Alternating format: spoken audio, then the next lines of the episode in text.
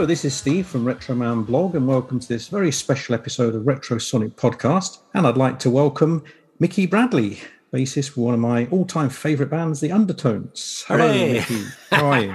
I'm fine. I'm, I'm great. I love whenever someone says they like the undertones. It still cheers me up after all these years. Well, I'm glad. No, no yes. Well, I'm glad. I, I certainly do. But uh, well, I thought that I'd take this opportunity because um, it, it came about by a bit of a strange circumstances in the fact that um, it was after your show down at the De La Warr Pavilion in Bexhill on Sea, Yeah. and um, I'd taken along my book, which I'm going to hold up now, which is all very well on, a, on a, an audio Oh. podcast, but it's The, My Life as an Undertone, Teenage Kicks by Mickey Bradley. Yeah. Yes, available on Omnibus Press. And I've been mean, meaning to get that signed for ages because I, I do like to get my goodies signed. And then I, I took it down to the to the show because I, I I know, as you know, I know Damien, and um, I was hoping to go into the sound check, but I was a bit late getting down there, so I missed the sound check. So I thought, oh god, you know, I wanted to get my book signed, but we were staying in this B and B above a pub just opposite the venue. So I took the book back because it was a bit heavy to carry around the gig you know, and I didn't want to sort of carry it around. I didn't want to expect to see you afterwards because I know it's big, you know what it's like after a show.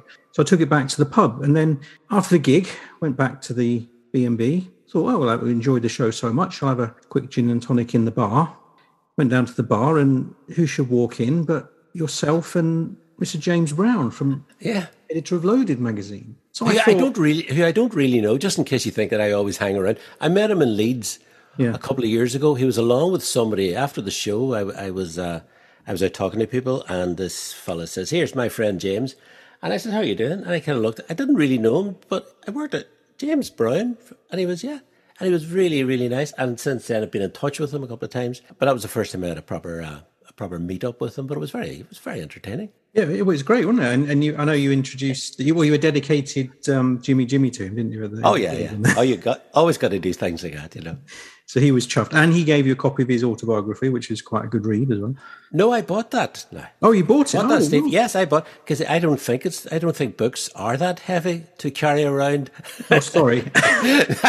no, I'm only kidding. I'm only kidding. I, I no, I had, I, I had bought it, and uh, I says, right, I'm going to get him to sign it, and it's a very enjoyable book too. yeah. So, I mean, I took uh, because I, I know it was a bit awkward because you know when you see someone in a pub and you're with him and you with some friends chatting, and Yeah. then, and I thought, oh, I can't really go over and in, interrupt you. It's a bit embarrassing. But then suddenly. I think they played Teenage Kicks on the on the. I don't know if you remember. But they played Teenage Kicks over the on the PA or the jukebox or whatever. And then of course there was some, Yeah. quite a few fans in there who approached you. And then I thought, I'm going to sneak upstairs to the bedroom, get my book, and get it signed. And then Excellent. thought, mission accomplished. Got a nice photo of you and James, which you can see on our Instagram page, uh, everybody. And um, and then I thought, oh, I'll take the opportunity to invite you in. So thank Yes. you very much.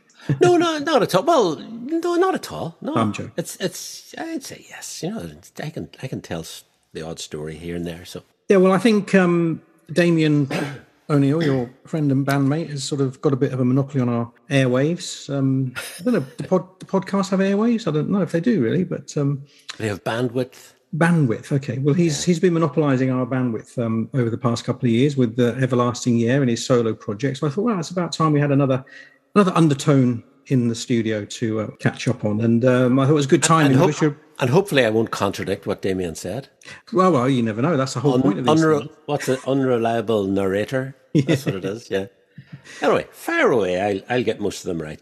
I'll get as long as I get a higher score than Damien in terms of correct answers. Well, I'll, I'll have to do a, totting up process at the end then, and uh, we'll see. But uh, so I thought it's a good opportunity because you're just about to set off on your 45th anniversary of Teenage Tour. yeah, I know. I know.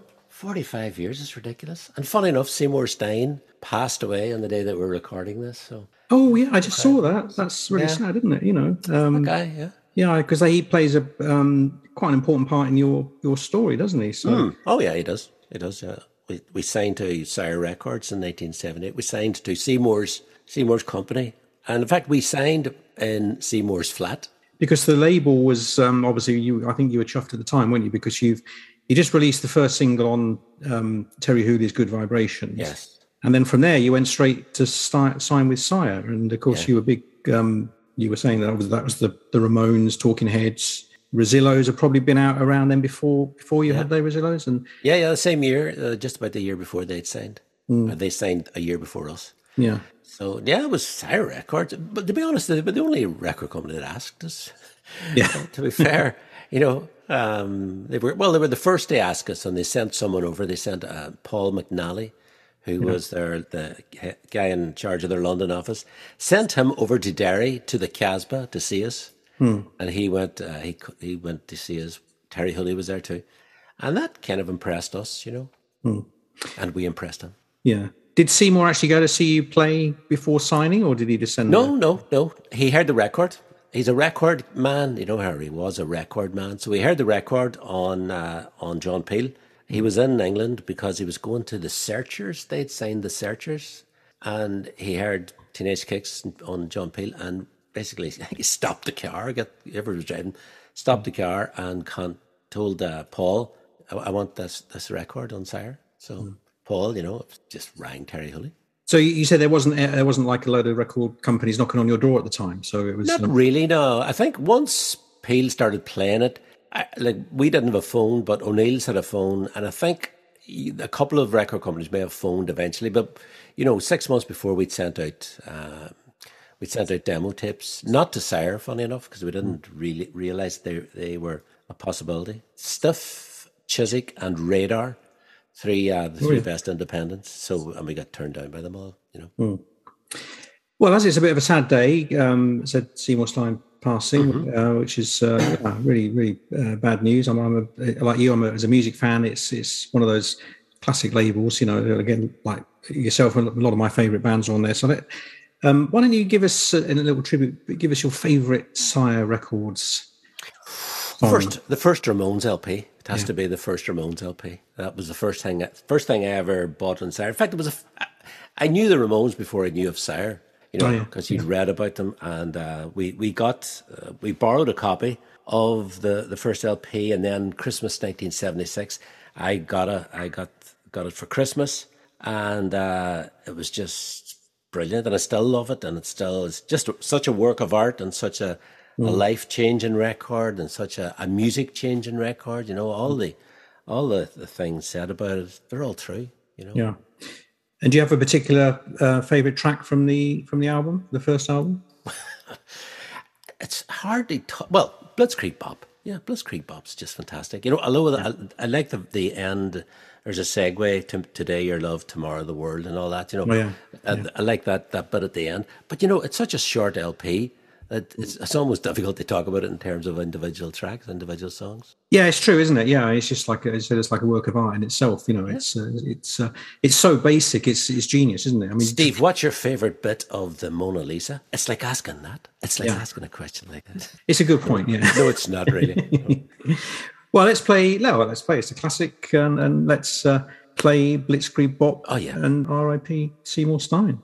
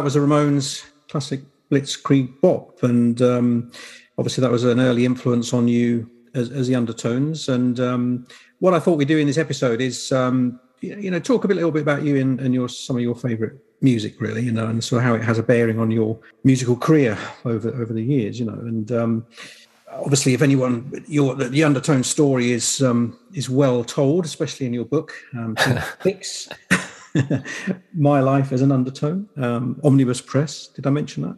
Yes, you did. Um, Could always do with another one. Yeah, yeah. And th- there's never really been a, a sort of um, a biography of the Undertones, has there? I mean, obviously there was like the documentary where John Peel went yeah. over and filmed it. There's never been a there's never sort of been a um, a book on on the Undertones itself. You know, it's um, apart apart from mine. Yeah, yeah. Well, there you go, everybody. No, I don't think I don't think so. No, Mm. Um, I don't know why. Although I was always worried whenever I was writing the book that someone would bring something out, you know. But mm. no, who's who better to tell the story than than the bass player? You know? That's right, exactly. Yeah, always trust the bass player. That's why. Always trust the bass player. Yeah, yeah, yeah, yeah. So, I mean, as a band, you know, um, you you you obviously did you all meet at school? You were sort of very young when you all met, didn't you? We were you must kind have known of, your yeah, bandmates yeah. for many years now. Uh, yeah, well, uh, 1974, I started hanging around with Vincent O'Neill at, at my. He was in my class, and he was friendly with Billy Doherty, and uh, I, I started hanging around their house. I always remember Vincent telling me that uh, his brother was, in, or that Vincent was in the band with his brother, and I'd never known anyone in a band like that before. You know, and like my father played in a Ceilidh band in the 1960s, 50s and 60s, so I was kind of familiar with the concept of bands, but being in a, a rock and roll band was just not that common yeah. uh, in Derry, you know. And uh, so I started hanging around with, with John and Billy and Vincent and uh, eventually Damien, although Damien was a couple of years younger, and eventually Fergal because we, we got we got Fergal to join as well. Yeah. So yeah, it, it was kind of um, school friends together and hanging around in, in a house in Derry, nineteen seventy four, five, and six. Yeah, yeah, and seven, indeed. Yeah. And it's amazing, isn't it, that you're about to embark on your 45th Teenage Kicks anniversary? 45, tour. yeah, 45 years of a 45. That's, With pretty, I mean, obviously, look at it, yeah. Fergal accepting uh, it's the same band. It's the same sort of all the same musicians, isn't it? As all those many years ago, you were at school together and yeah, rehearsing yeah, in house. It's it's amazing that you've. Um, it's it's such refreshing to see that you know that you've managed to go through that as, as sort of.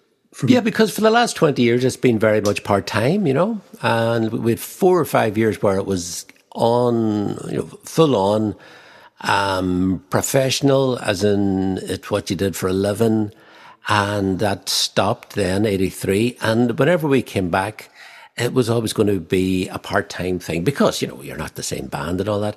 But I think the, um, the, our work rate has definitely helped, uh, mm. to, to keep it together, you know, because, yeah.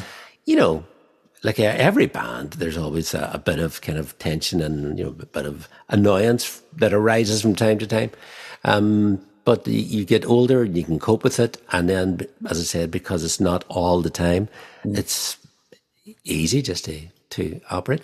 Also, there's a lot of, you know, you, it sounds corny, but there's a lot of love out there for the undertones, which yeah, still, yeah. which still surprises me, you know, and I'm not, that's not false modesty. Um, but then the, the older I get, I can kind of appreciate, yeah, you know, we are good Mm. And there is something, um, there's something uh, valuable about about playing these songs to uh, an audience that, that that like it. Oh yeah, I, I agree, and I think the, the recent shows um, have been fantastic. You know, I mean, I've seen a few over the Thank years, uh, various sort of stages of the career, and I, I just think that the shows nowadays. I think sometimes, you know, maybe because you do, like you said, you get to that stage. I've, I, mm. I hmm. interview a lot of people, musicians who are slightly, get, you know, getting on, not old, but, you know, getting getting past all the angst. Steve, the, old, old. it's okay. It's okay. Mature, old. mature. Yeah. But, but, you know, a lot of them now are enjoying it in a strange way more than maybe mm. they, they were because they've, hopefully got through all the angst, the struggles, yeah. and they can actually sit back and appreciate it. You know, whereas at the time, obviously, you're in the thick of it. You've got all the press, promotion, uh, you know, and all that to deal with. But yeah, yeah, ex- yeah accept it, appreciate it as well. You know, you, the older you get, the smarter you get. You kind of go, "This is really a special thing to have." You know, people, a lot of people would give the right arm to mm. to be in a band like this, and uh, we, we, appreciate. Well, I certainly appreciate it more. Definitely appreciate it more. Mm. So when you said you sort of formed really by 1974, so it, it wasn't mm. like you know. I think a lot of people sometimes they think that Undertones are sort of like a not a sort of later punk band, but because I hmm. think your first record was what 1978, wasn't it? Yeah, yeah. The, the reason why it took it's because we started from scratch. None of us had been in bands before. John could play some chords on the guitar.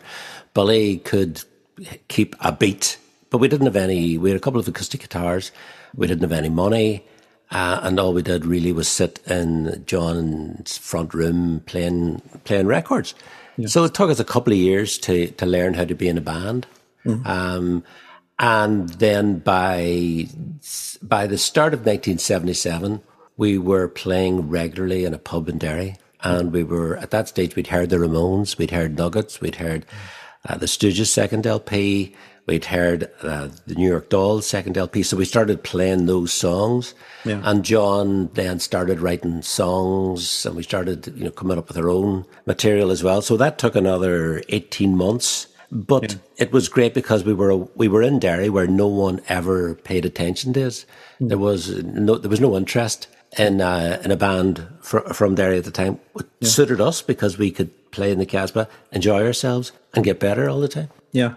So when when you started, or you know, you you started before punk. What what sort of influences were you getting as a band? You know, I mean, what what sort of music were you listening to at the time, and were, were there any particular bands and songs that you thought, "Wow, this is great. We want to, yeah, you know, we want to sound like this." Because this Doctor punk, Doctor Feelgood. I would say Doctor Feelgood. Sorry, I, I, I, jumped over you there.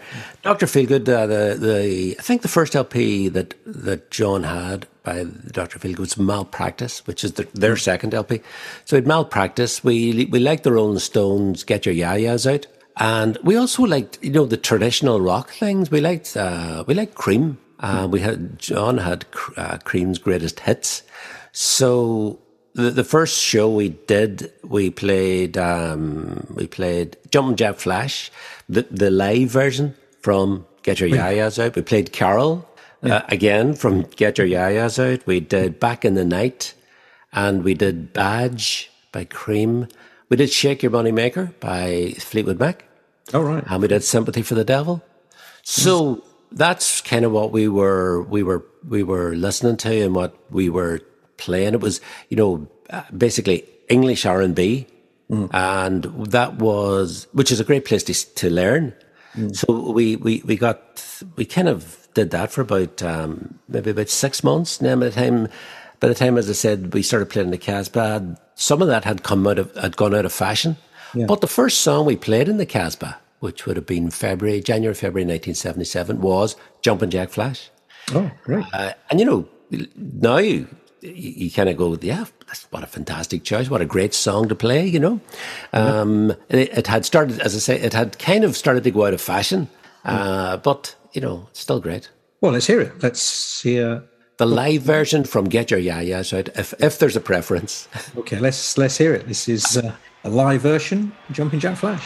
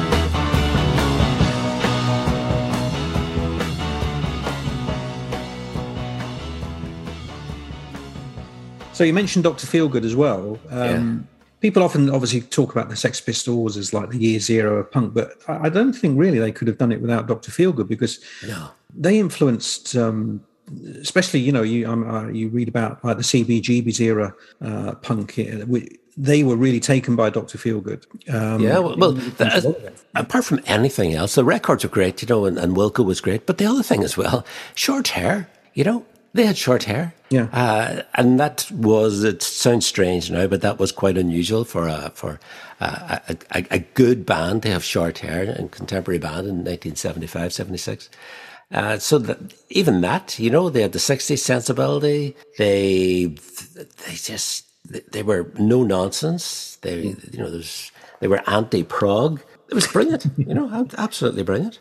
Yeah, it must have been, must have been amazing. I'd love to have seen them um, at that time. I know, um, I said I sent you some photos of the Undertones in 1978 that my friend Paul Slattery took, and he. Oh, right his first where he got into rock photography was seeing Dr. Feelgood in '74, um, and again they're one of his favorite bands that sort of took him off on that trajectory. And I think they just did have that that impact on people. You know, I mean, I love Dr. Feelgood, I, and um, I'm always willing to play a, a, track from from the band. So, I mean, do you have a specific Dr. Feelgood track you?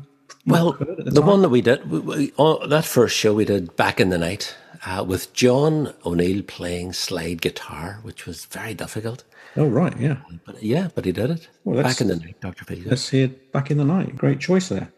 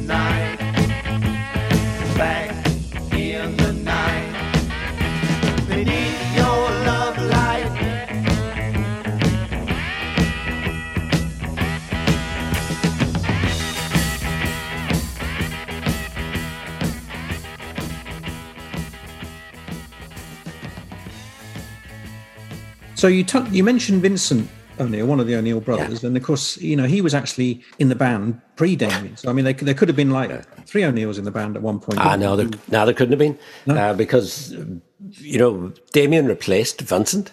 Mm. Which is the weird thing. Vincent had his stop in 1976. Before we played any shows, we hadn't played anywhere at all, not even in schools.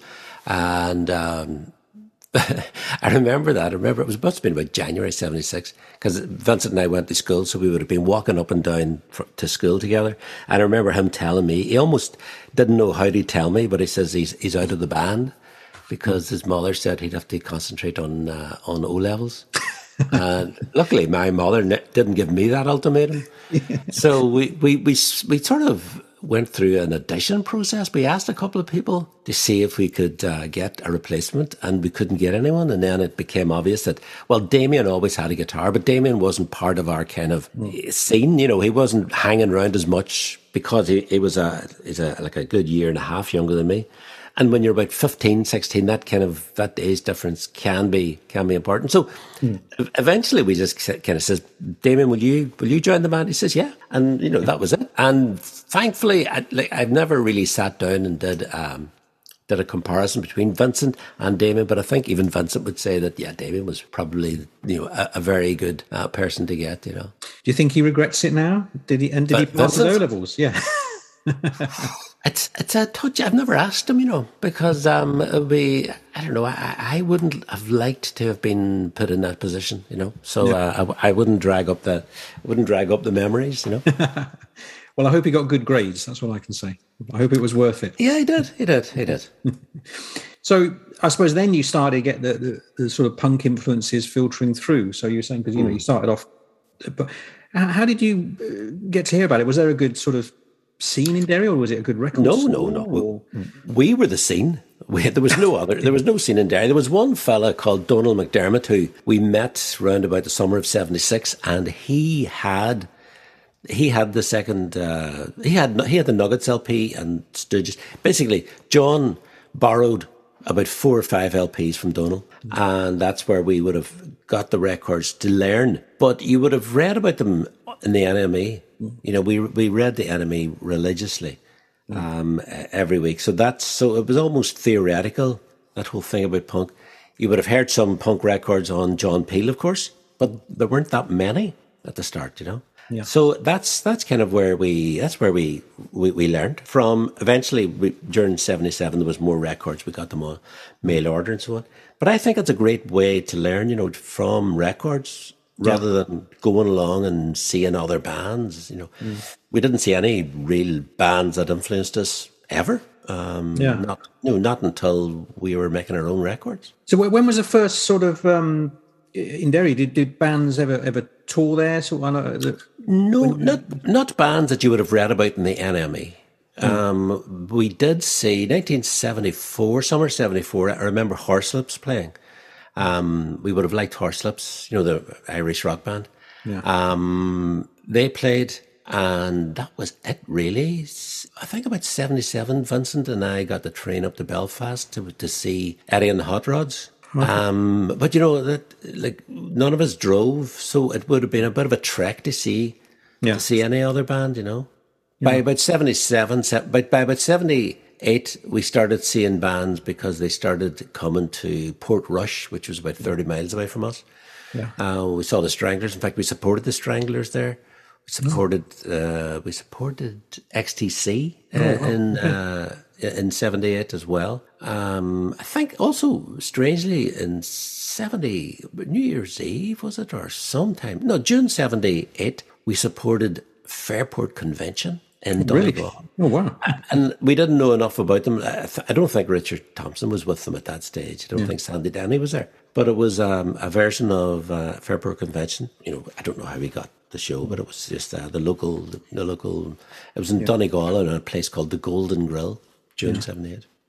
So you were getting most of your experiences from seeing these punk bands live from actually as a support band rather than just as a as a fan then. Yeah but at this stage we were we were beyond influence if you know what i mean. By by 78 we had we knew what we were doing kind of. We had we had the song. So I, I wouldn't say that we went to we, we supported the stranglers and we were influenced by the stranglers not at all yeah. you know. Uh, we were kind of there on our own.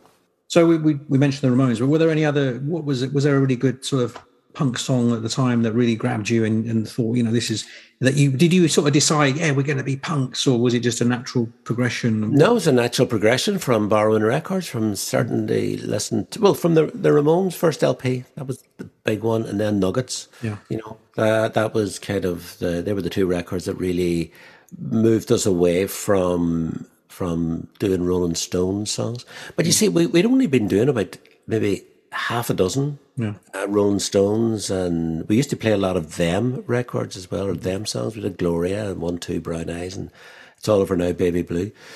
But we were lucky in our time in that, in that we, by the time we, we'd been playing for maybe six months, six or seven months, and not that regularly, you know, it was mainly still in, in the bedroom. By that stage, punk was starting to happen. Yeah. So we were in the right kind of time for that, you know. And was there a particular sort of punk record that grabbed you at the time? Uh, the Ramones. Was there any sort of British or Irish bands? God save, well, God save the Queen. Whatever that came out, that was a major event in our lives. Yeah. Again, due to the NME, you know, because it'd been building up to it, and then just the timing was right. Um, so God Save the Queen. I remember Donald McDermott had the, had a copy of it again, yeah. and we went to his house to hear it. You know, yeah. it was that big a deal. Um, so yeah, and now still, whenever I hear it, uh, it's it just transports me back to to being you know 18 years old and listening to it in yeah. uh, in Derry. We never played it though because by that stage we knew that you didn't really copying contemporary punk records was not the thing, you know. Yeah, we we did a couple like six months earlier. We would have done it. You know, yeah, we did. Yeah. We did Anarchy. Yeah. And we used to play uh, I'm Stranded by the Saints. All right, good choice. And we did a couple of Clash songs too. But by the summer of 77, certainly by the end of 77, we, you know, we, you were looking back and you were doing versions of, uh, of Velvet Underground and New York Dolls rather than contemporary punk bands. Yeah. Well, let's hear a quick blast of um, God Save the Queen. It's just one of those timeless records that still sounds as fresh. Ah, absolutely. We, we mean it, man.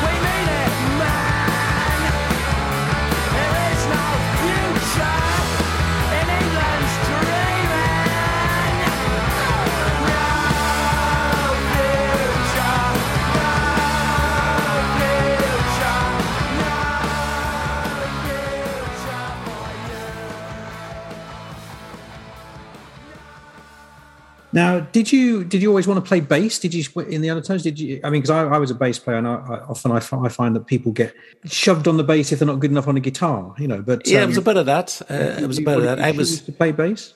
I was bass player before we even had a bass, because you know, from seventy summer of seventy four right through till you know till autumn seventy five we didn't have any instruments really. It was all just talking. It was all all that. I remember I was. Uh, I think whenever I joined the band, I was going to be lead guitar. Right. You know, yeah. as in, but just as like someone gives you a sticker that says lead guitar, doesn't you know? You don't have a lead guitar or anything, you know. and then I, rem- I remember Billy telling me, "I uh, know you're you're going to be a bass player now." I said, "Yeah, great, okay, good." Um, but I didn't have a bass uh, until you know October 75, whenever the band, um, we, we bought equipment. We bought um, some guitars and amplifiers. Mm. That's the first time I had, had, a bass guitar. So, you know, I was never a big, you know, it, wasn't, it was never what I wanted, but it wasn't what I didn't want. yeah. I was just happy. Just yeah. yeah, just include me in, chaps. Have you got a particular sort of bassists that that, that you inspired you at the time to to sort of any, anything in particular? Dee Dee, because to play like Dee Dee was so simple. You know, uh, this, this is like it was permission to not have to play any complicated bass lines. Just play the note, just playing the note, maybe a couple of variations, you know. Mm. Um, but at the time then, I not that I ever played like him, but one of my favorite bass players from that time was uh, Bruce Thomas from the Attractions.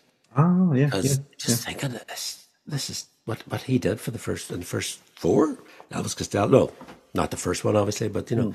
second, third, and fourth LP. I was like, this is just brilliant. You know, so that's that kind of not an influence, but just it was a bass player that I would look at and go, he's good. I could never ever be as good as that, but I don't really necessarily want to be as good as that either.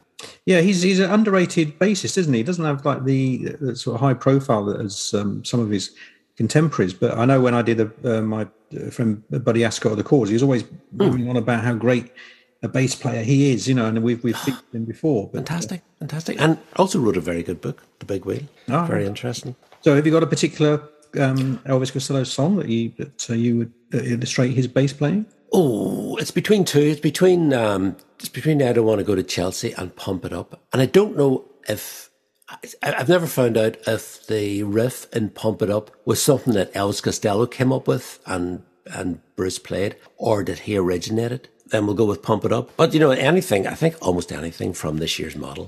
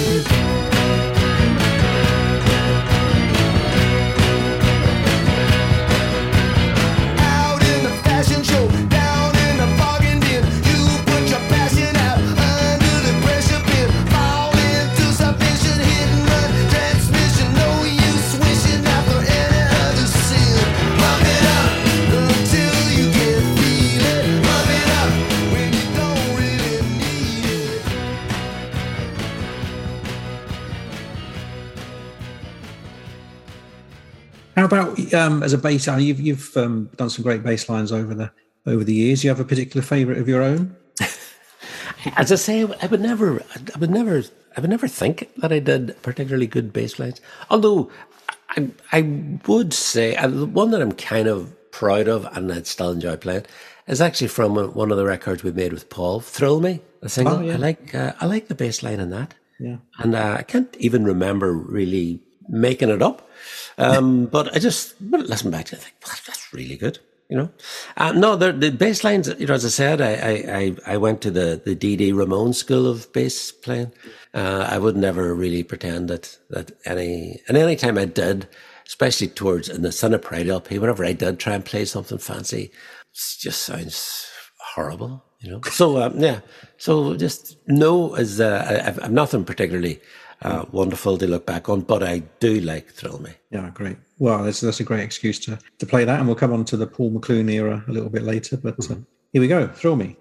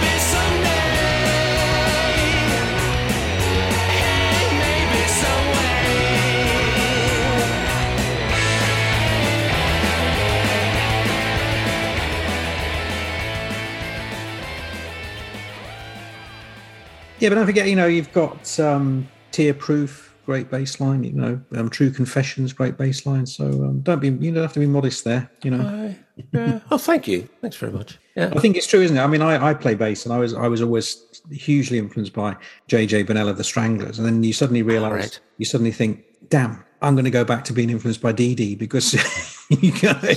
I mean, I mean, JJ on the bass was like a virtuoso, wasn't even there. Oh yeah, yeah, yeah get onto some of your own music when you started. Was there a particular song? I know maybe John was the main songwriter at the time. Was there a particular song where you were all together and you, you obviously your mates, you're, you're, you're in Damien's bedroom upstairs practicing, you're, you you know, you're around each other's houses. But was there a particular song that you together, you, you know, you were playing it and you suddenly thought, yeah, shit, this is great. This is something special. Was there anything that stood out at the time where you th- suddenly thought we've got something here? Um, well, it was a big deal in my head whenever we, and whenever the rest of us started writing songs and not John. John had done maybe about four or five songs and, um, or maybe more. I can't really remember, but I remember the first song that Billy and Damien and myself came up with, I think was um, True Confessions. John might have had a hand in that as well. But that was a bit of a breakthrough that it wasn't all dependent on John, mm. you know. Um, but one of the, one of my favorite, I think one of my favorite songs from that era that I had a hand in anyway would have been Male Model. Um, oh. I remember playing that. I remember Damien and I wrote that and thinking, this is really good. You know, it's like, oh yes, this is um, that kind of. I remember sitting in uh, O'Neill's front room whenever we wrote it, and it just worked well. And then we went down to uh, Sums' shed and practiced it, and yeah, it sounded good. So if I'm, uh, you know, it's not scientific, but uh, I'll go with male model.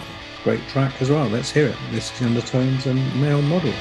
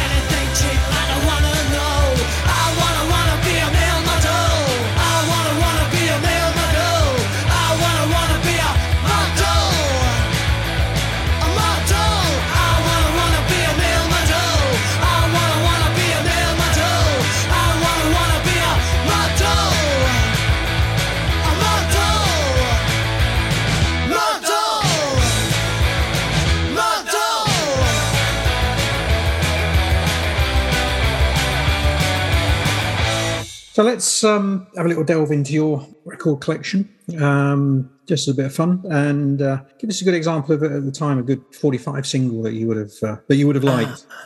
Uh, and round about that time, round about 77, 78, I, I became a fan of the Jam from uh, when it, from in the city. Um, then I didn't like the second LP as much.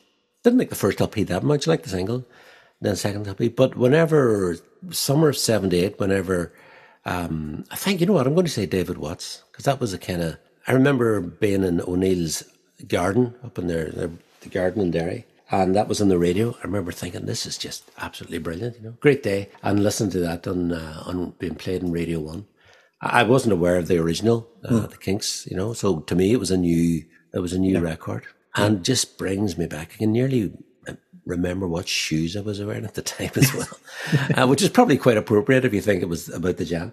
Yes. But um, from you know, there's a there's a huge list, you know, really of great mm. records in that time. But just to pick one that would that I would stand over and still love, uh, David Watts, David Watts by the Jam. Yeah, well, let's hear it. And another band that were heavily influenced by Dr. Feelgood, of course, at the time. So uh, right. I never thought of it. Great track. This is the Jam and um, David Watts, their version of the Kinks classic.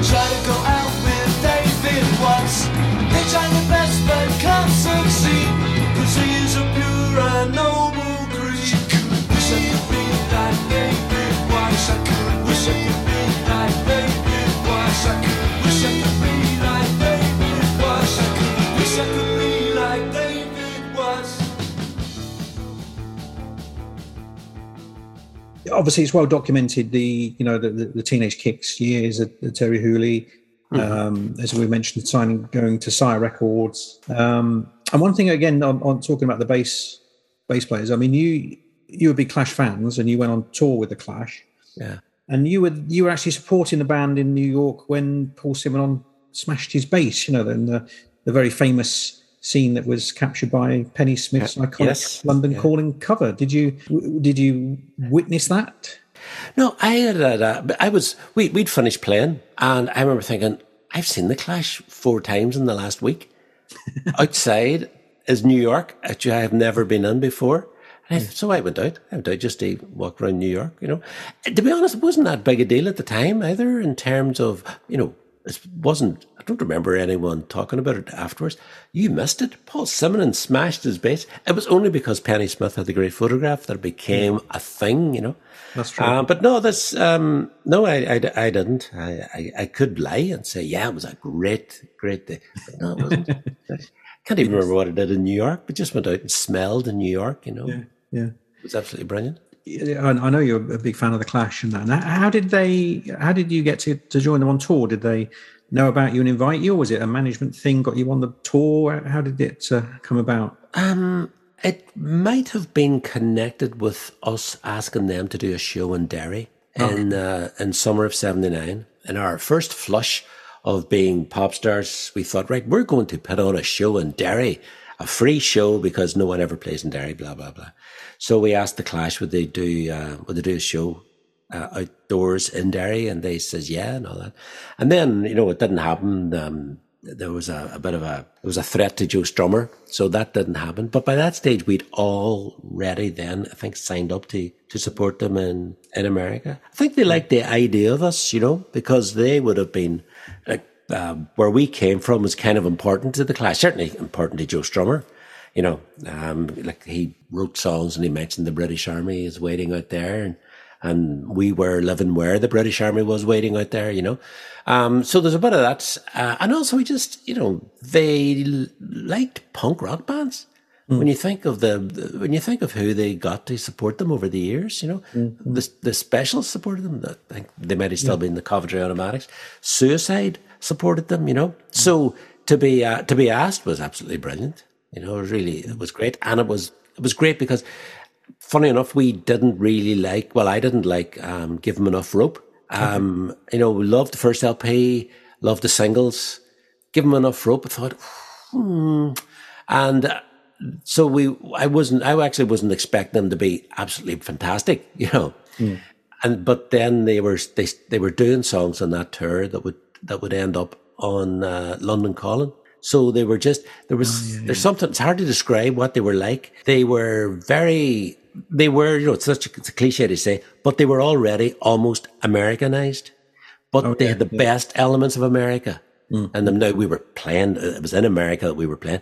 But, you know, they started to dress a bit differently. Mm. They were just, they were using all kinds of, remember Joe Strummer holding up uh, a, a newspaper, one of the New York newspapers. And it was, I'm nearly sure it said, you know, Beatles to reform was one of those stories that came up. I remember I'm holding out this. Mm. And then, like, you know, the phony Beatlemania line came came along later yeah, on. Yeah, so there was so many great things about watching them that time, and they were tough. You know, the mm. sound was really tough, mm. and they were doing Armageddon Time as a as an mm. encore. I'd never heard that before. It came on with the candelabra. So you know, it was almost peak clash that we, that we were there, and I did appreciate it. You know, I know I didn't stay around to see Paul. Uh, breaking his guitar. But no, I, I, you know, we did think we're in tour with the Clash. How good is this? Yeah. So you've never been tempted to smash your bass on stage, have you? no, I never got that. You know, I never got that.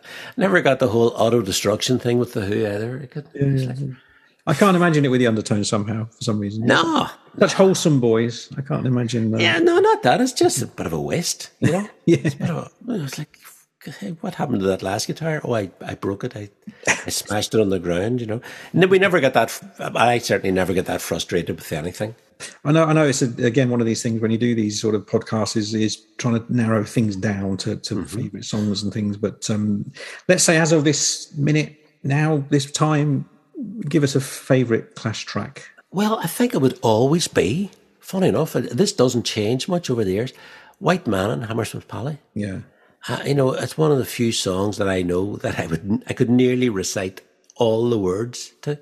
Uh, mm. I I bought a copy of it in uh, in Terri Hooley's shop, 1978. I remember buying it, and just thinking it was just brilliant, you know. And it really is. It's just such a wonderful record, uh, and it references all things that at the time I didn't know about. You know, midnight to six man, and there's just so many great lines on it, just so many images that he yeah. that he, he, he threw in. I assume it was Joe wrote all the words.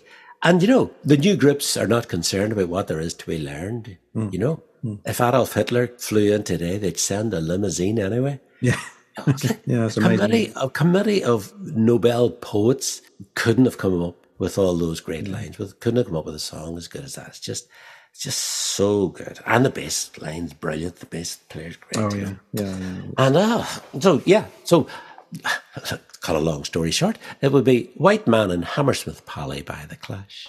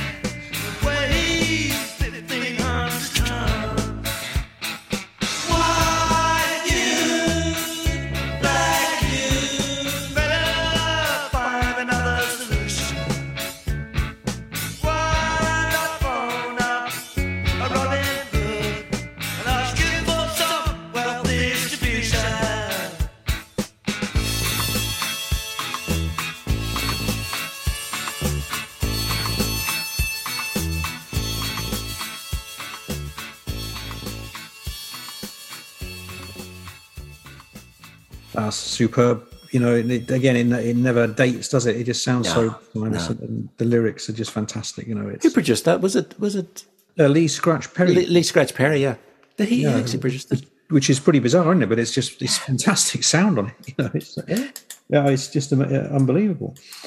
Yeah, it's good. So it's funny we you know we're talking about like when when Joe Strummer was going to come over to to Derry. You know, and I I heard about that that he had um, death threats at the time, and um, I said he didn't get that many bands coming over then. But I remember talking again, going talking about Paul Slattery. He took some great photos of the Ramones when they played in Belfast, and he said he had to coax them out of the hotel because they were so scared to get go outside. And he's he was just telling them, he said, Look, you're from the Bowery, you're from the Lower East Side in New York, and you're scared of this, you know. And he said, yeah, and he's got a great photo, but he said he literally had to drag them out, stood by a lamppost or something, took a picture, and then they ran back into the hotel because they were so scared. Well, yeah, I would I would believe them thinking that, even though they were from Queens, guys from Queens, you know. But, but you see, well, you know, they weren't that tough.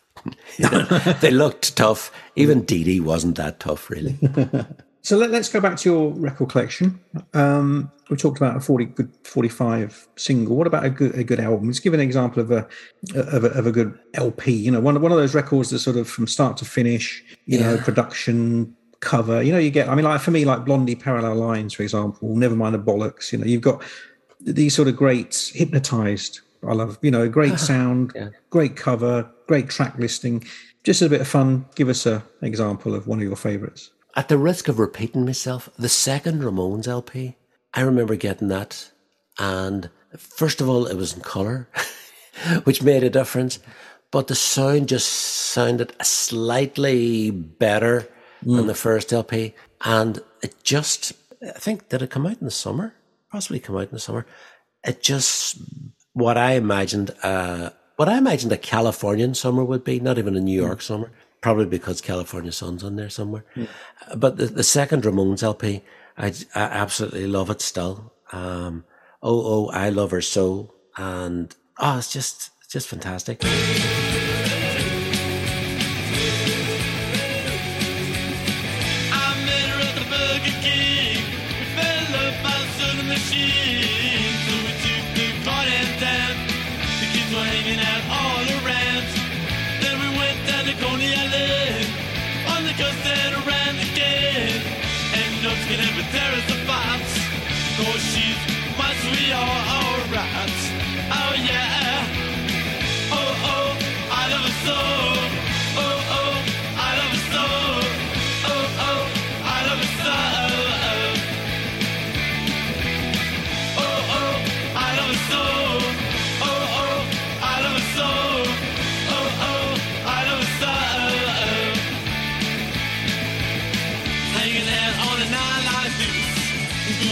A great big kiss.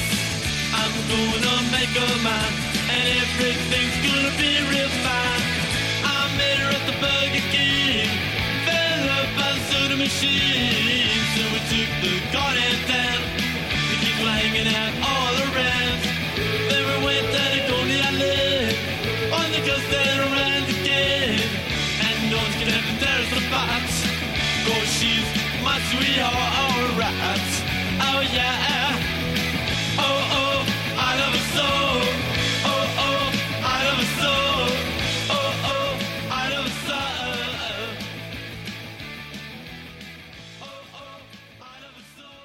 I think you're right about the Ramon second album because I think that's the on the first album. It's quite strange, isn't it? Because if you listen to it, it's like the bass is in one side, Yeah. the guitar's in one side.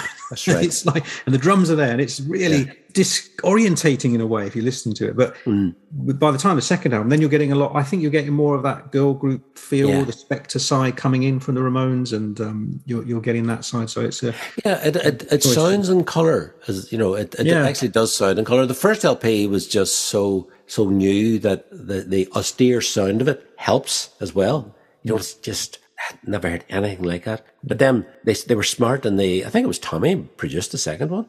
Uh, along with, with Tony Bongiovi, but it was just that there was a warmth to it, you know, and uh, I I just I, I love the second LP. But they've already picked the Ramones, so another LP at the time. I'm not a huge fan of LPs. You know, I sometimes I I, I lose um I lose concentration or lose patience uh, after a while, you know. Um, do you know what? You know what I'm going to pick? And I, I think I bought it round about 76 Pinups by David Bowie. Yeah. That I remember getting that LP and thinking, this is this is wonderful. It's like like a running joke between me and Paul McLoone because he's a huge David Bowie fan, and I would always say, you know, that I know that his best LP was Pinups. Um, the sound of it, and I didn't again, I didn't know a lot of the songs. I, I just love the idea, the idea of what he did and how he did it, the sound, and I, I, I love Pinups. Absolutely love Pinups still. And I think if I had to choose one song from it, it would be Friday on My Mind. Monday morning feels so bad. Everybody seems to like me. Coming Tuesday, I feel better. Even my old man looks good. Um, Wednesday just don't go. Um, Thursday goes too slow.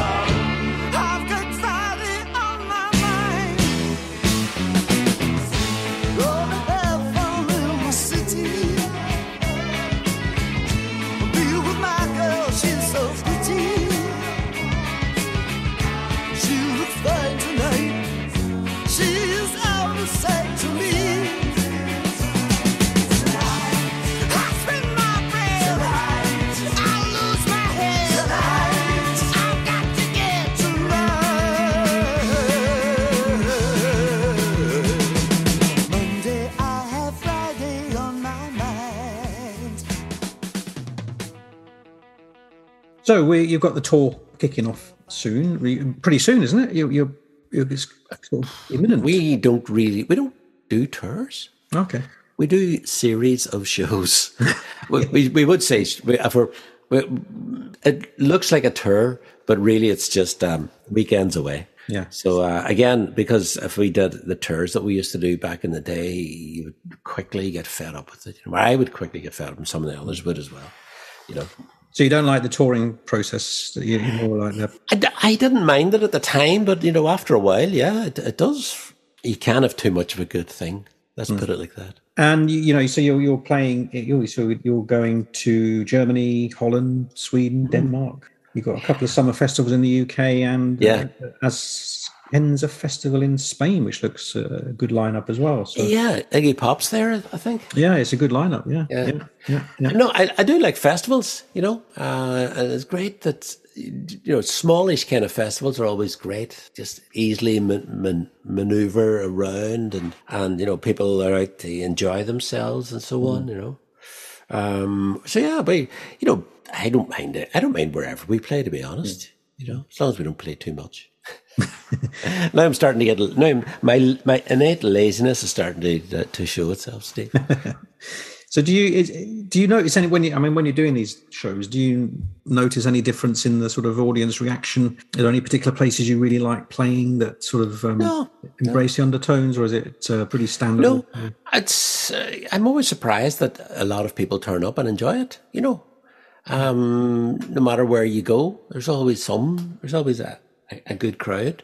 Um, no, I don't. I, I wouldn't sort of say that. You know, we any particular audience is better than any other audience. You know, uh, not even playing in Derry. I guess I don't. I never. I never noticed noticed that. You know, um, it's just you know, being able to start a a show and people like it, and then you know you, you get a certain satisfaction as well from um, from building up a wee bit. You know, doing doing common showbiz tricks.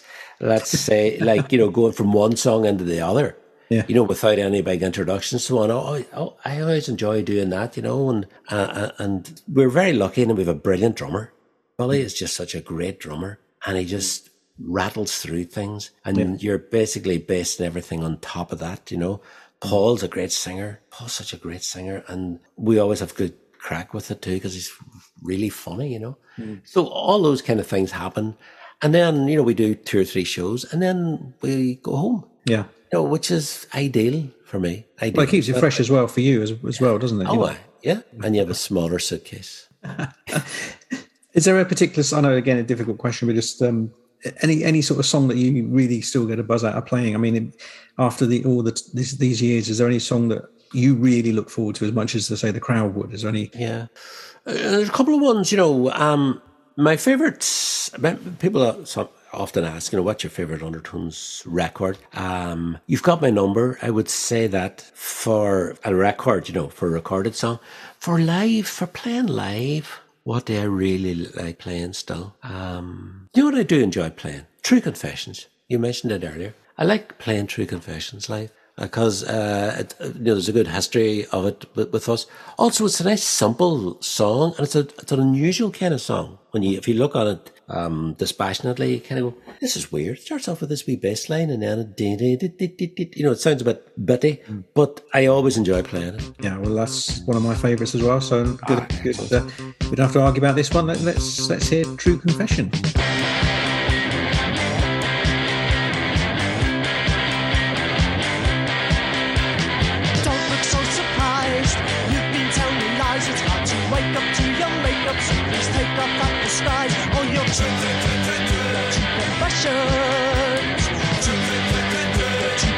True.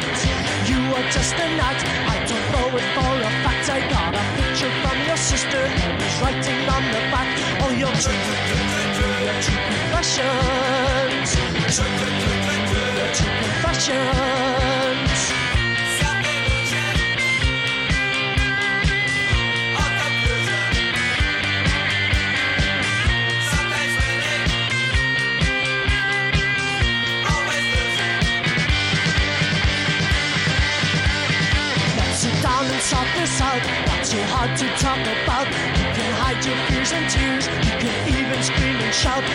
Confessions. Confessions. Don't look so surprised. You've been telling lies. It's hard to wake up to your makeup. So take off disguise. Oh, True, confessions. Confessions.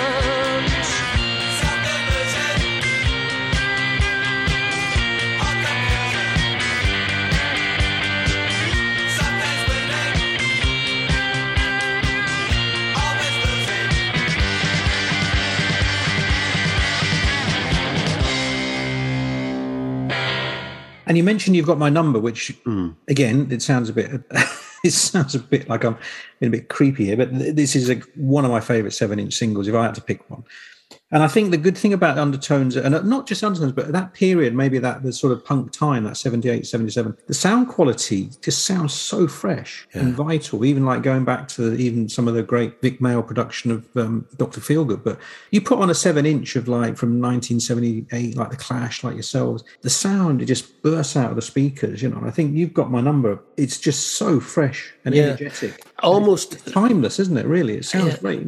I think today, you know, uh, people were making records like that. They they they would have to uh, remove things. You know, there's so much can be can be put on a, a record that as you know. It's, I'm not the first person to say this.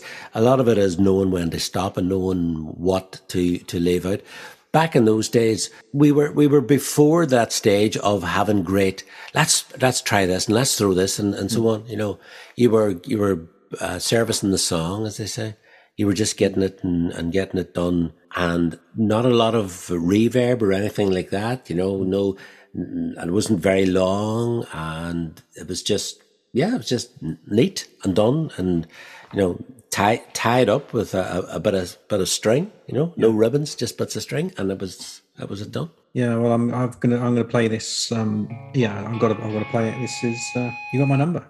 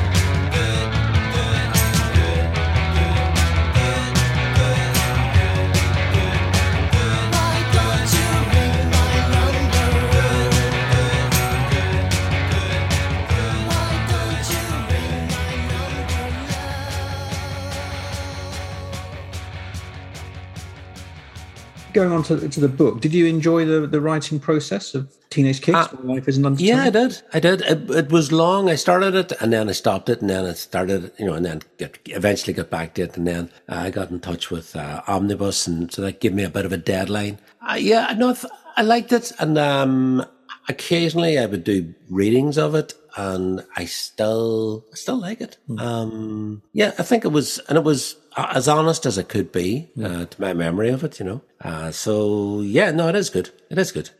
he, it's not for me to say, but um, I'm, I, yeah, I'm, I'm, I am happy with it. Yeah. Did you have to run the manuscript past all the band members to get it passed and ticked off first, or did you? No, but I did when I did a, an early version or a not complete. I think I, I threw a couple of chapters to Damien just to make sure it was okay, and he came back and says, "No, he he approved." So, uh, and he would tell you, you know, um, I ran it past our manager at the time, Andy Ferguson, uh, and he he would have told you, please stop. you know, but I, I, I was very encouraged to buy, very encouraged by him. Uh, so I would, yeah, I, I ran it past a couple of people Mm. because the worst, the, and it would be awful to write a book and it turns out to be a piece of shite, you know, and you didn't realize until it was too late. So I, I did get it checked. My brother, I, I even ran it through my brother as well, you know. Yeah. Martin, I says, go and have a read at that just to see if I'm, you know, embarrassing myself. He says, no, it was good. So yeah, I was ultra, uh, ultra careful, ultra careful. Did you did you always used to keep journals and diaries of you of the time on the road or anything? No, not not me. Damien did, but no, not me. I have a good memory. You know, I have a good memory. I think because I keep telling the same stories all the time, it just becomes set in concrete. You know. so um, no, I do. Um, I, I I didn't need to. You know, I, I knew the story. Well, it's, it's, it's definitely worth um, worth getting hold of if you haven't already got it in your music book library. Teenage Kicks, My Life as an Undertone, Michael Bradley on Omnibus Press. So, do you have a, a do you are you a, a music biography, music book reader? Have you- is there anything that you particularly like? Yeah, I do. I do like some. The, my my favorite music book is not strictly speaking um, a, a biography. It's uh, written by Paul Hanley from The Fall. Oh yes, yeah. called Leave the Capital. It's a series of, I think it's 12 or 13 chapters. Each one's based on a record that was made in Manchester or has a Manchester connection. Oh yeah, yeah. I can't, I don't even think he mentions the fall in it much, uh, but that was a great, I, I really enjoyed that book. And because, you know, he wrote about Herman's Hermits. He wrote about the Hollies, 10cc. Uh, he wrote about Bank Robber, which was recorded in Manchester. I didn't realize that. So I, I love that. I read, I, I do buy some music biographies and just find them very, very boring, you know, and very, I, I enjoy them whenever at the start, but whenever you get some books and they then start talking about all the people they work with and all the famous people they work with, and I, I find myself just flipping through that, you know. Um, I did read Tracey Thorn's My Rock and Roll Friend about Lindy Morrison. I thought it was great. Yeah, It's a good book. And of course, after the Pistols were on uh, Disney, I, or just before that, I, whenever I knew that was coming up, I read uh, Lonely Boy. And Oh, that Steve was Jones. great. Yeah, That was great. And then I also I read um, I was a teenage Sex Pistol, Glenn Matlock's book. Oh, right. That was great too. yeah, both good. Yeah, yeah. Some, I mean, sometimes it is those ones that are unexpected, like I said, Steve Jones one, where you know you think he's going to be all boorish and all laddish and all that, but it's it's surprisingly honest, isn't it? And uh, Yeah. uh, and a really good read, you know.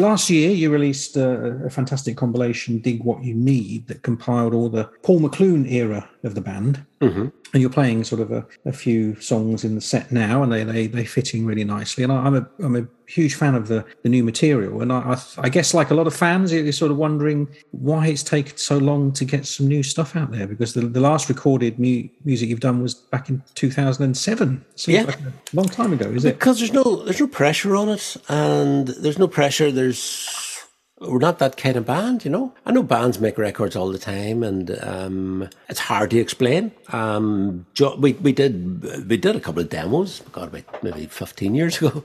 Every so often, I think I must start must start writing them, but then the, the, something else comes up. and Not that type of man. Yeah. So it's not a conscious effort. It's just one of those things. If it happens, it happens. If it happens, it happens. Yeah. Yeah, great. But were you were you surprised and were pleasantly surprised by the reaction to the, the new? The compilation, yeah, I was. Yeah, yeah, I was. Some nice nice things were said about it, you know. And what did you have a particular favourite of the the sort of um, the, the new batch of songs that you like playing? Or Um, one of my own, actually. I like enough. you know. no, yeah, I do like that. We, we we we play that from time to time. Um, but maybe that's bad form to do one of your own. well, it's your podcast, you know. I mean, don't be modest. You know what? There's a good song that I haven't heard in a while. John wrote called uh, "Tomorrow's Tears." Remember that at the time? So play it. Play "Tomorrow's Tears."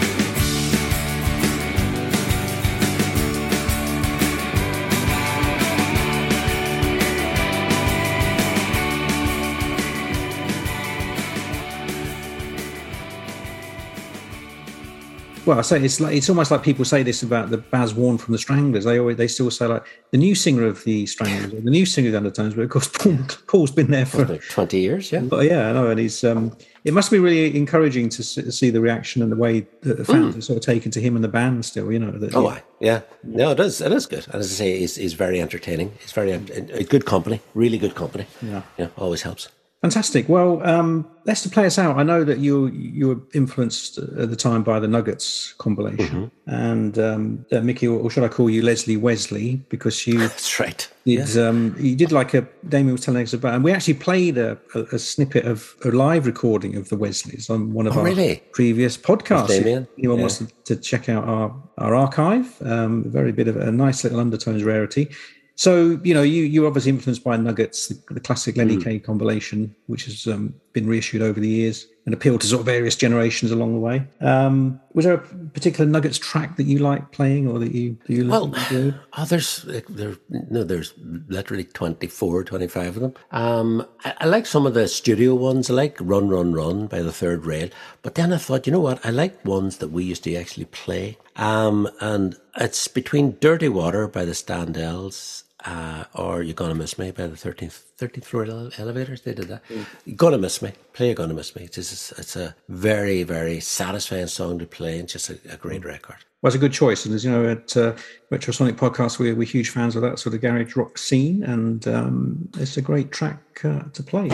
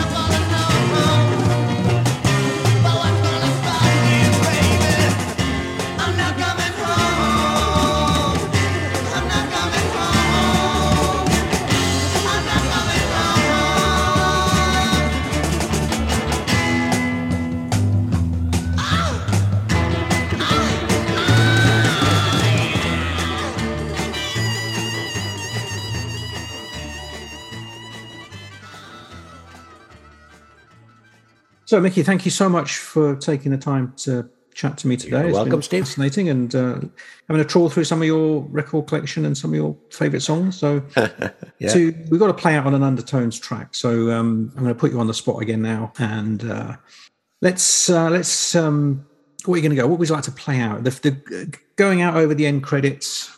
What track would you like to hear? It sounds obvious, but you know, I still think it's a great record. Teenage Kicks. Teenage Kicks, My Life as a, an Undertone? Is that Nothing, nothing to do with that. Nothing to do with that. No, it's just a great record, and also, you know, it was the one that uh, that Seymour first heard. Seymour loved. Oh yeah, well, that's a good tribute to Seymour Stein, who sadly passed away today. So um, don't forget, check out retromanblog.com and I'll put a feature to go with the podcast along with links to where you can buy the book, check out the Undertones tour dates, and um, also you, you're still DJing, I take it? People can Yeah, still on BBC Radio Ulster Friday nights. Friday Yeah, nights. right. Well, we'll, put links to everything Ah, good. blog feature. And thank you so much, Mickey. Fantastic to, to chat to you. I do appreciate it. You're welcome. You're welcome. Teenage Kicks.